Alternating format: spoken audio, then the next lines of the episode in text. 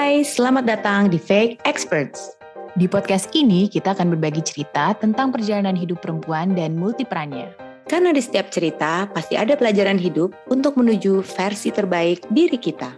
Selamat mendengarkan. Hai, how are you? Apa kabar semuanya? Ya, yeah, pakai bahasa Inggris ya, karena uh, Tanti sudah tiba di benua sana dan kita kembali di Zoom.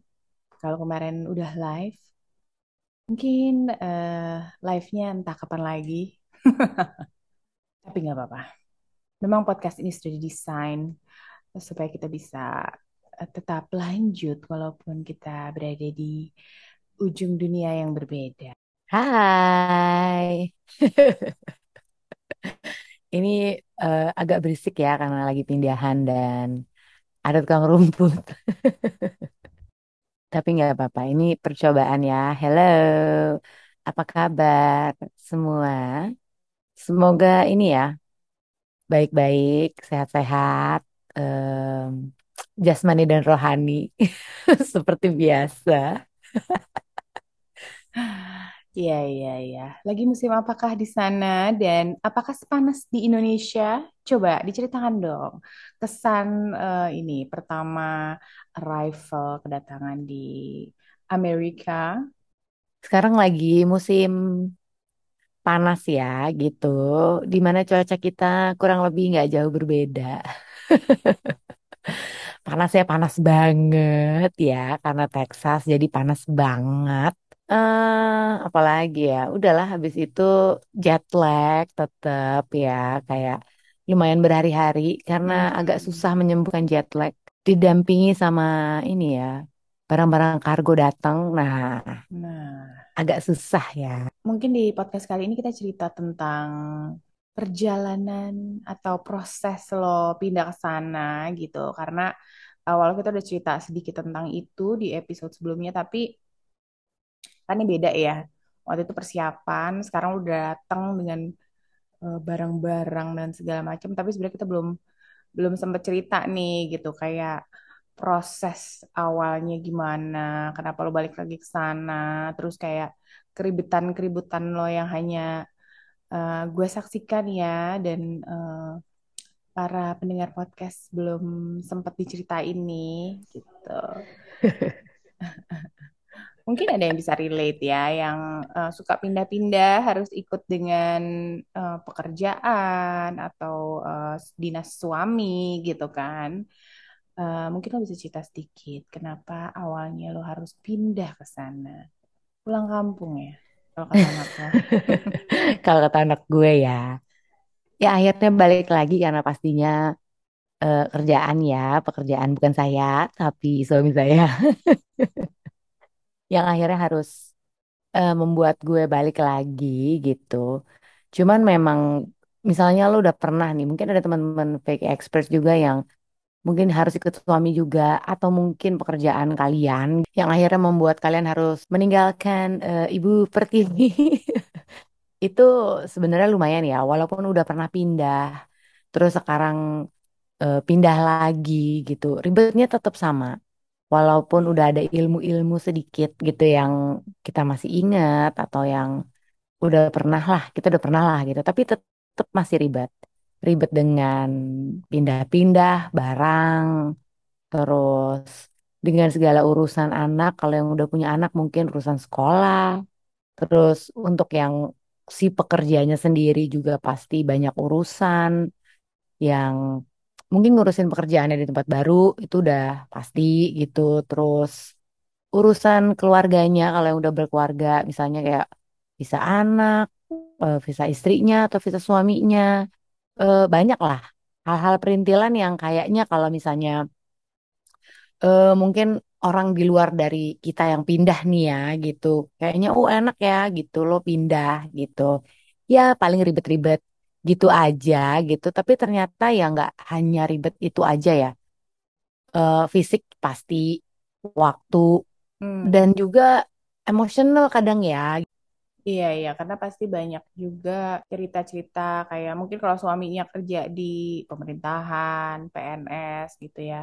uh, atau uh, apalah pokoknya berhubungan dengan negara gitu kan kadang juga harus berpindah tuh ya sesuai dengan tempat di mana dia ditugaskan gitu. Nah ini juga uh, mungkin mirip-mirip ya ceritanya gitu. Entah pindah kota entah pindah negara uh, yang pastinya ada adaptasi atau adjustment lagi ya gitu. Nah mungkin lo bisa cerita awalnya ketika lo tahu lo akan pindah itu apa sih? What first come to mind gitu. Jadi kayak prioritas lo apa uh, yang harus diurusin gitu.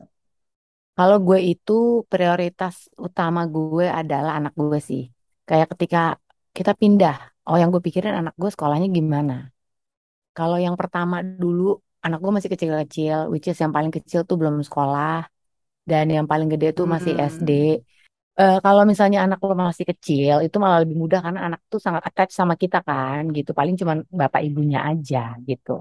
Kalau untuk kepindahan yang sekarang itu malah lebih susah karena anak lo udah besar.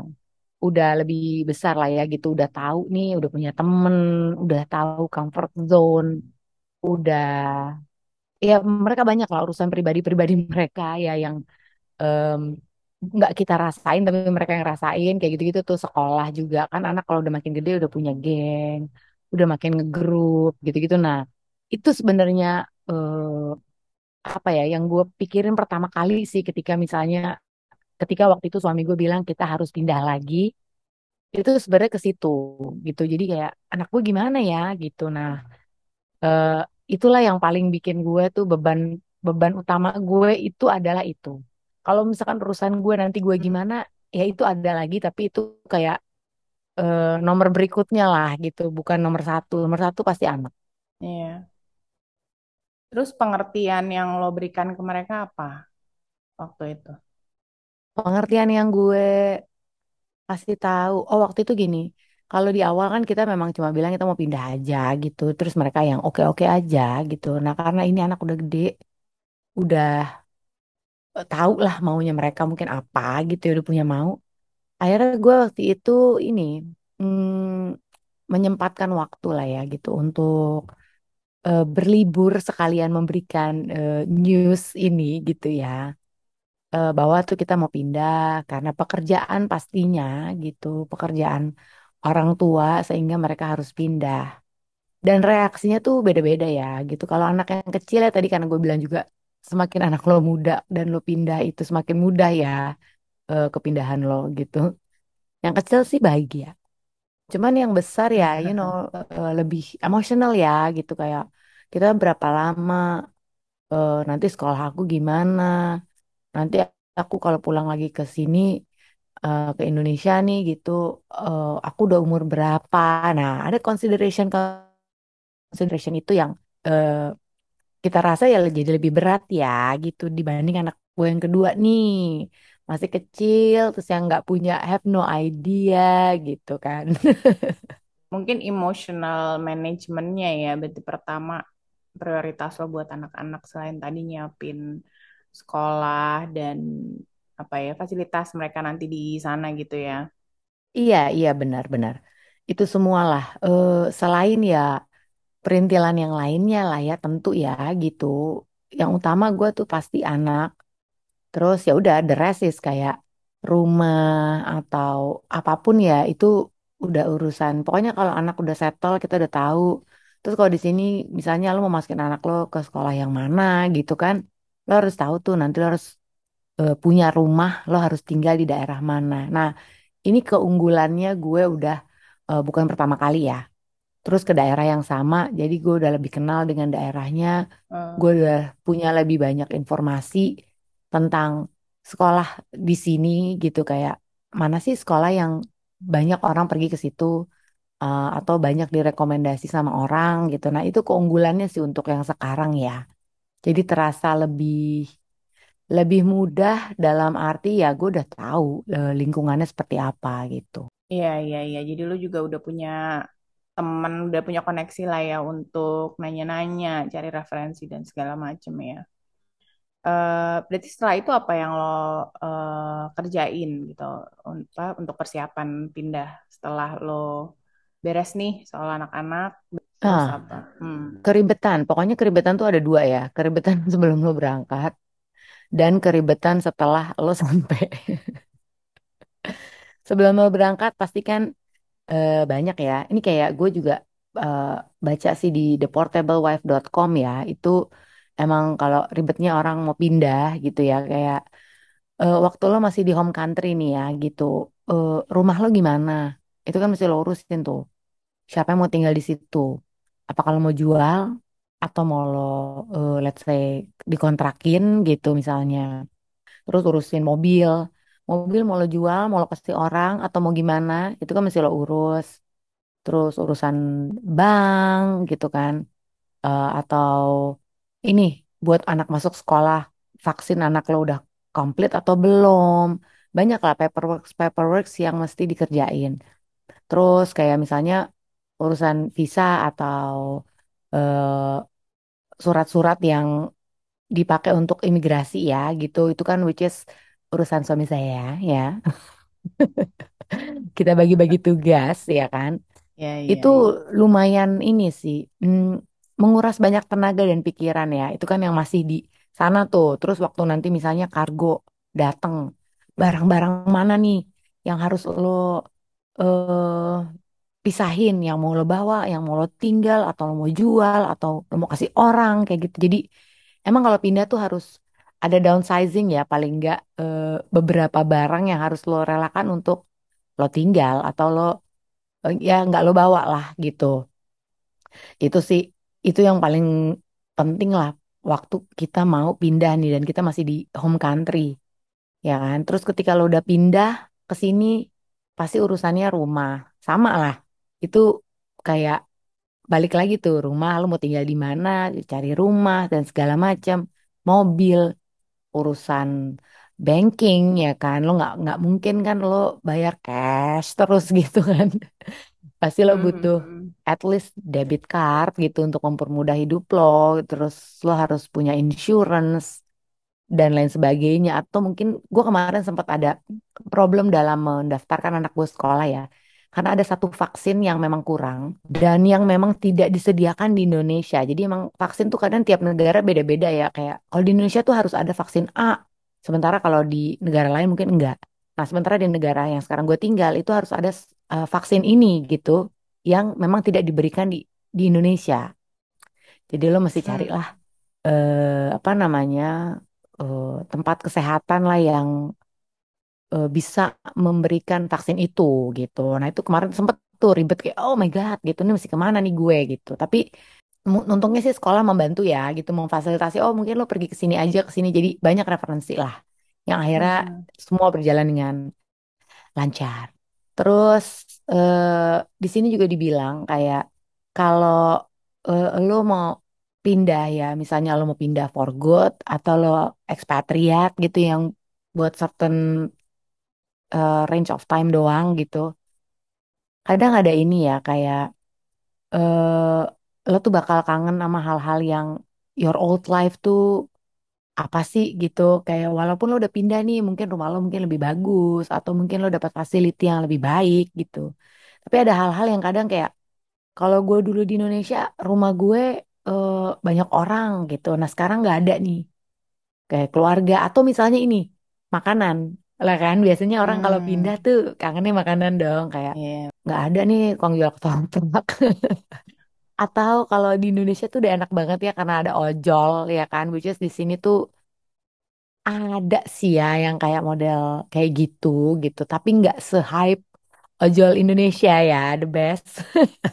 Kayak lo bisa pesen apa pun, kaki lima pun lo bisa pesen. Nah itu tuh kayak hal-hal Hmm. kayak gitu yang lo pasti bakal kangen gitu, karena lo sedang membuilding your new, creating your new life, your new habit. Yang hal-hal kayak gitu pasti ada lah yang kayak, ah kalau gue di Indonesia nih, gue bisa tinggal gue males masak, gue pesen aja ini nih. Nah itu pasti ada. Iya, iya, iya. Jangan kan yang pindah ke luar negeri gitu ya. Yang pindah kota aja kan kadang kayak di Jakarta tuh banyak makanan ini gitu kan. Sedangkan kalau lu pindah kayak ke Kalimantan atau ke Sumatera gitu ada masih ada makanan-makanan yang tetap lo kangenin gitu kan. Eh, beda lah gitu sama kayak Iya, kalau di benar, Jakarta. benar, benar. Nah, terus ini juga ada lagi nih, eh, mengatur keuangan. Nah, kan kesannya gini ya, kalau lo, eh, lo kan kalau lo pindah, berarti kan gaji lo currency-nya negara itu gitu ya. Let's say gue pindah ke Amerika, berarti kan duit gue dolar ya. Duit Iya, iya. penghasilan dolar, tapi pengeluaran dolar juga ya. Itu perlu diingat, saudara-saudara. Eh, banyak hal-hal yang kadang lo nggak sempet waktu pindah tuh kayaknya bayangannya oh ya oke lah berarti kan kita let's say kalau misalnya ekspatriat berarti gaji lo double nih lo digaji sebagai ekspatriat di negara itu dan em, lo tetap masih dapat gaji di negara lo ya kan Mhm. mungkin kesulitannya nggak sesulit itu karena lo masih punya uang let's say Indonesia lo masih punya uang rupiah jadi ketika lo mesti eh transfer transfer nih biaya Hmm. biaya hidup lo di which is lo pasti meninggalkan eh, hutang-hutang misalnya kayak lo bayar let's say investment lo, insurance di Hmm. Indonesia misalnya Ya, atau lo masih punya eh, tagihan-tagihan yang pajak-pajak. Hmm. eh, ba- pajak yang belum terselesaikan itu lo gampang lah masih bisa. Tapi ketika misalnya lo bener-bener uangnya dolar doang nih gitu nggak ada lagi tuh di di rupiah gitu. Nah itu kan lo harus berpikir gimana lo eh, mentransfer uang itu misalnya. Atau eh, mengatur ini groceries cost itu pasti ada tuh kayak di awal-awal yang mungkin uang lo masih banyak ya karena lo dapat apa sih namanya tuh kalau di depan eh, kayak cash advance buat Hmm. kepindahan lo relocation gitu ya kayak semua mau lo beli gitu atau kayak gue butuh ini gue butuh itu lo belum dapat gripnya nah itu juga tuh pasti lo masih kayak kadang Ya. membandingkan kayak gila ya ini botol air doang aja mahal banget di sini gitu yang kayak gitu-gitu tuh pasti ada Apalagi kalau lo Ya. awal-awal atau lo pindah ke negara yang berbeda yang currency-nya eh, beda gitu, pasti ada tuh kayak membandingkan dia kalau gue di Indonesia kayak gi- segini duit segini, kok bisa dapat A B C D kayak gitu-gitu tuh pasti hmm, ada lah gitu dan harus dipikirkan ya. Iya, iya, iya, iya. Adjustmentnya pasti ada ya gitu. Jangankan Ada yang adjustment. em, mungkin kalau baru pindah juga saving, kalaupun memang nggak dapet allowance gitu ya, savingsnya tuh Mm-mm. masih berasa eh, ada gitu kan. Jadi mungkin emang eh, nggak jor-joran tapi ya masih sama lah ya kalau kita pindah ke mana-mana atau ya kayak baru gajian lah gitu kan. Masih ya Mm-mm. udah gitu, spending sana sininya masih eh apa namanya masih belum dipikirin lah ya, belum di manage kali ya. Iya benar. Jadi memang eh, pindah bukan sekedar pindah ya gitu, butuh banyak adjustment-adjustment gitu. Udah gitu ada juga eh, emosional kan ya. Emosional ini Hmm. kepindahan.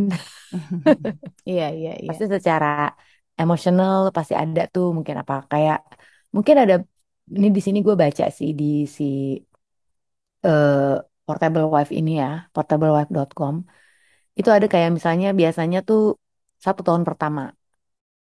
Ya, lu belum dapat gripnya, Hmm. mungkin lo juga, you know, belum making friends, atau lo masih adapt dengan eh, keadaan lo yang sekarang kayak gitu-gitu tuh pasti ada tuh kayak eh, aduh sedih ya atau lo masih suka keinget misalnya keluarga lo atau teman-teman lo atau apa pun lah gitu makanya waktu kemarin kita sempat bahas detachment kan gitu se Iya. eh, ketika kita udah belajar untuk lebih detach ya akhirnya akan jadi lebih mudah buat lo menerima terus Hmm. eh, lifestyle juga pasti gaya hidup lo akan berubah tergantung di tempat mana lo tinggal adaptasi lagi dengan Iya. gaya hidup lo. Mungkin kalau misalnya dulu gue bisa eh, hura-hura gitu ya dengan segala kemudahan yang ada karena tinggal di kampung halaman sendiri gitu. Nah, mungkin sekarang itu akan berubah gitu. Ada hal-hal yang harus lo eh, adjust lah gitu. Oh, bahwa orang-orang di sini tuh seperti ini ya gitu. Oh, harus kayak gini ya. Mungkin ini ya, adjust culture adjustment juga ya gitu. Nah, kalau mungkin pertama kali pindah pasti ada kayak culture shock gitu kan. Eh, benar-benar menyesuaikan dengan kebiasaan di negara tersebut gitu ya, yang mungkin bisa jadi sangat berbeda atau mungkin agak mirip, tapi pastinya tetap ada perbedaan gitu. Iya udah pasti banget. Kalau ada perbedaan tuh udah pasti banget. Ya walaupun misalnya sama-sama orang Indonesia juga atau misalnya dengan orang dari negara lain itu kan pasti habitnya mereka beda-beda ya gitu. Jadi tetap harus ngulang lagi lah gitu, which is sometimes eh, lumayan draining your emotion juga gitu ya kalau misalnya lo nggak siap sih. Yang paling penting kayaknya kalau urusan semua pindah-pindah lo ke mana lo ke mana, even mau kerjaan baru kayak misalnya gitu ya nggak sih sekolah baru, kantor baru apa pun itu mental sih ya. Mm-mm. Ya, perbedaan culture lah ya, apa pun eh, situasi dan kondisinya gitu pasti ada perbedaan.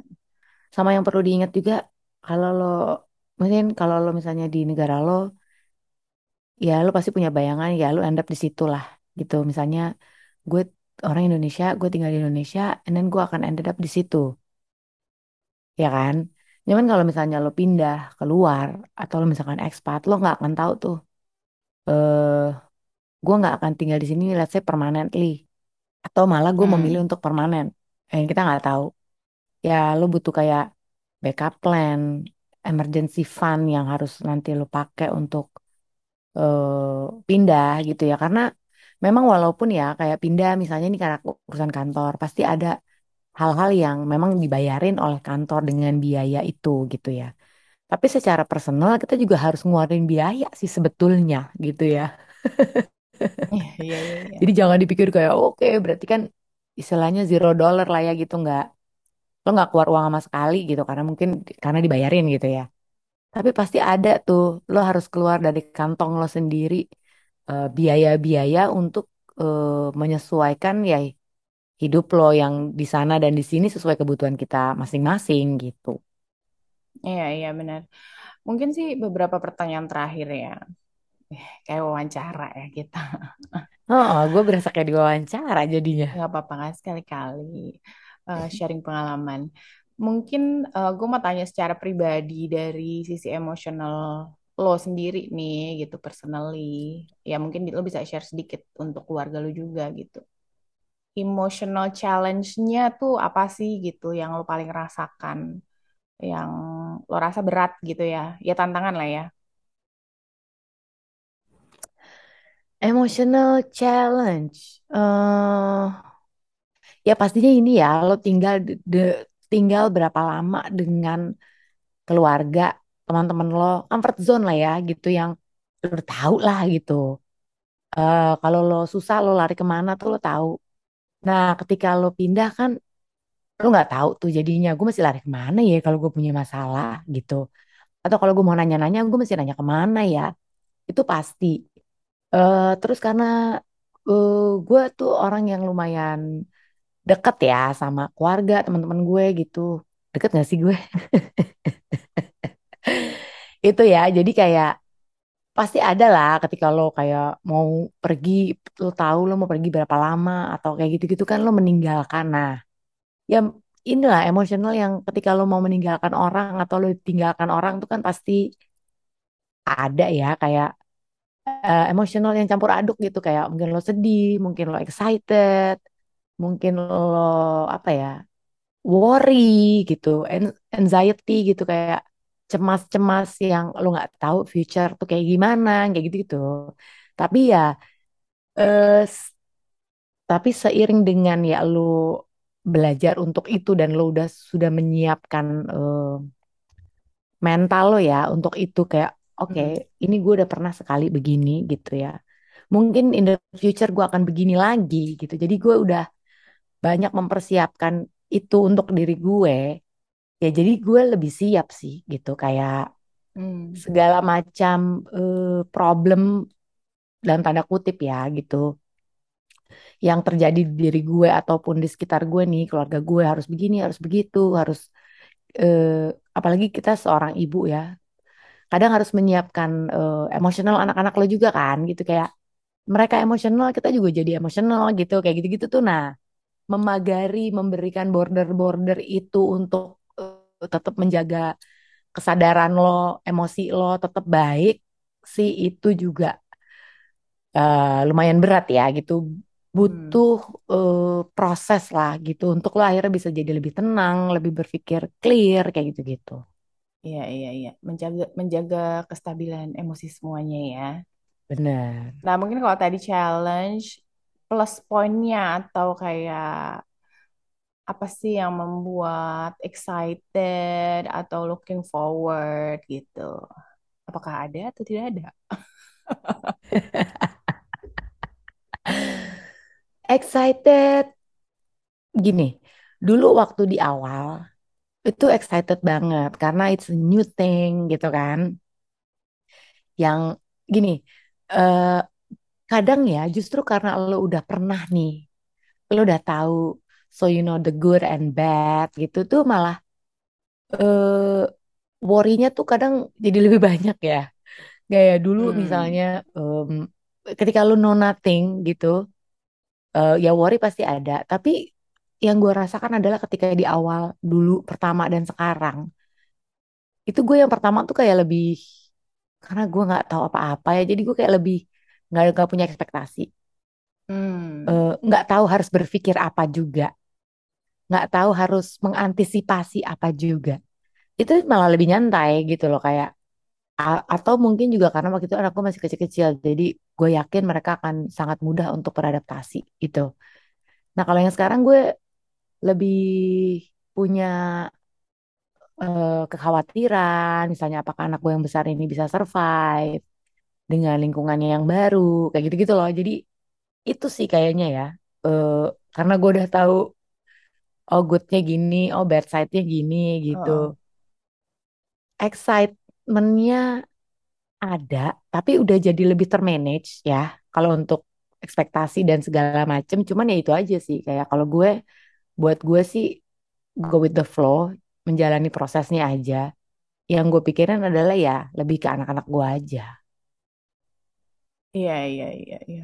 Mungkin kalau dulu masih banyak yang bisa dieksplor lah ya gitu kayak eh, apa namanya hal-hal yang lu bisa apa ya ya eksplor bareng lah ya sama keluarga gitu.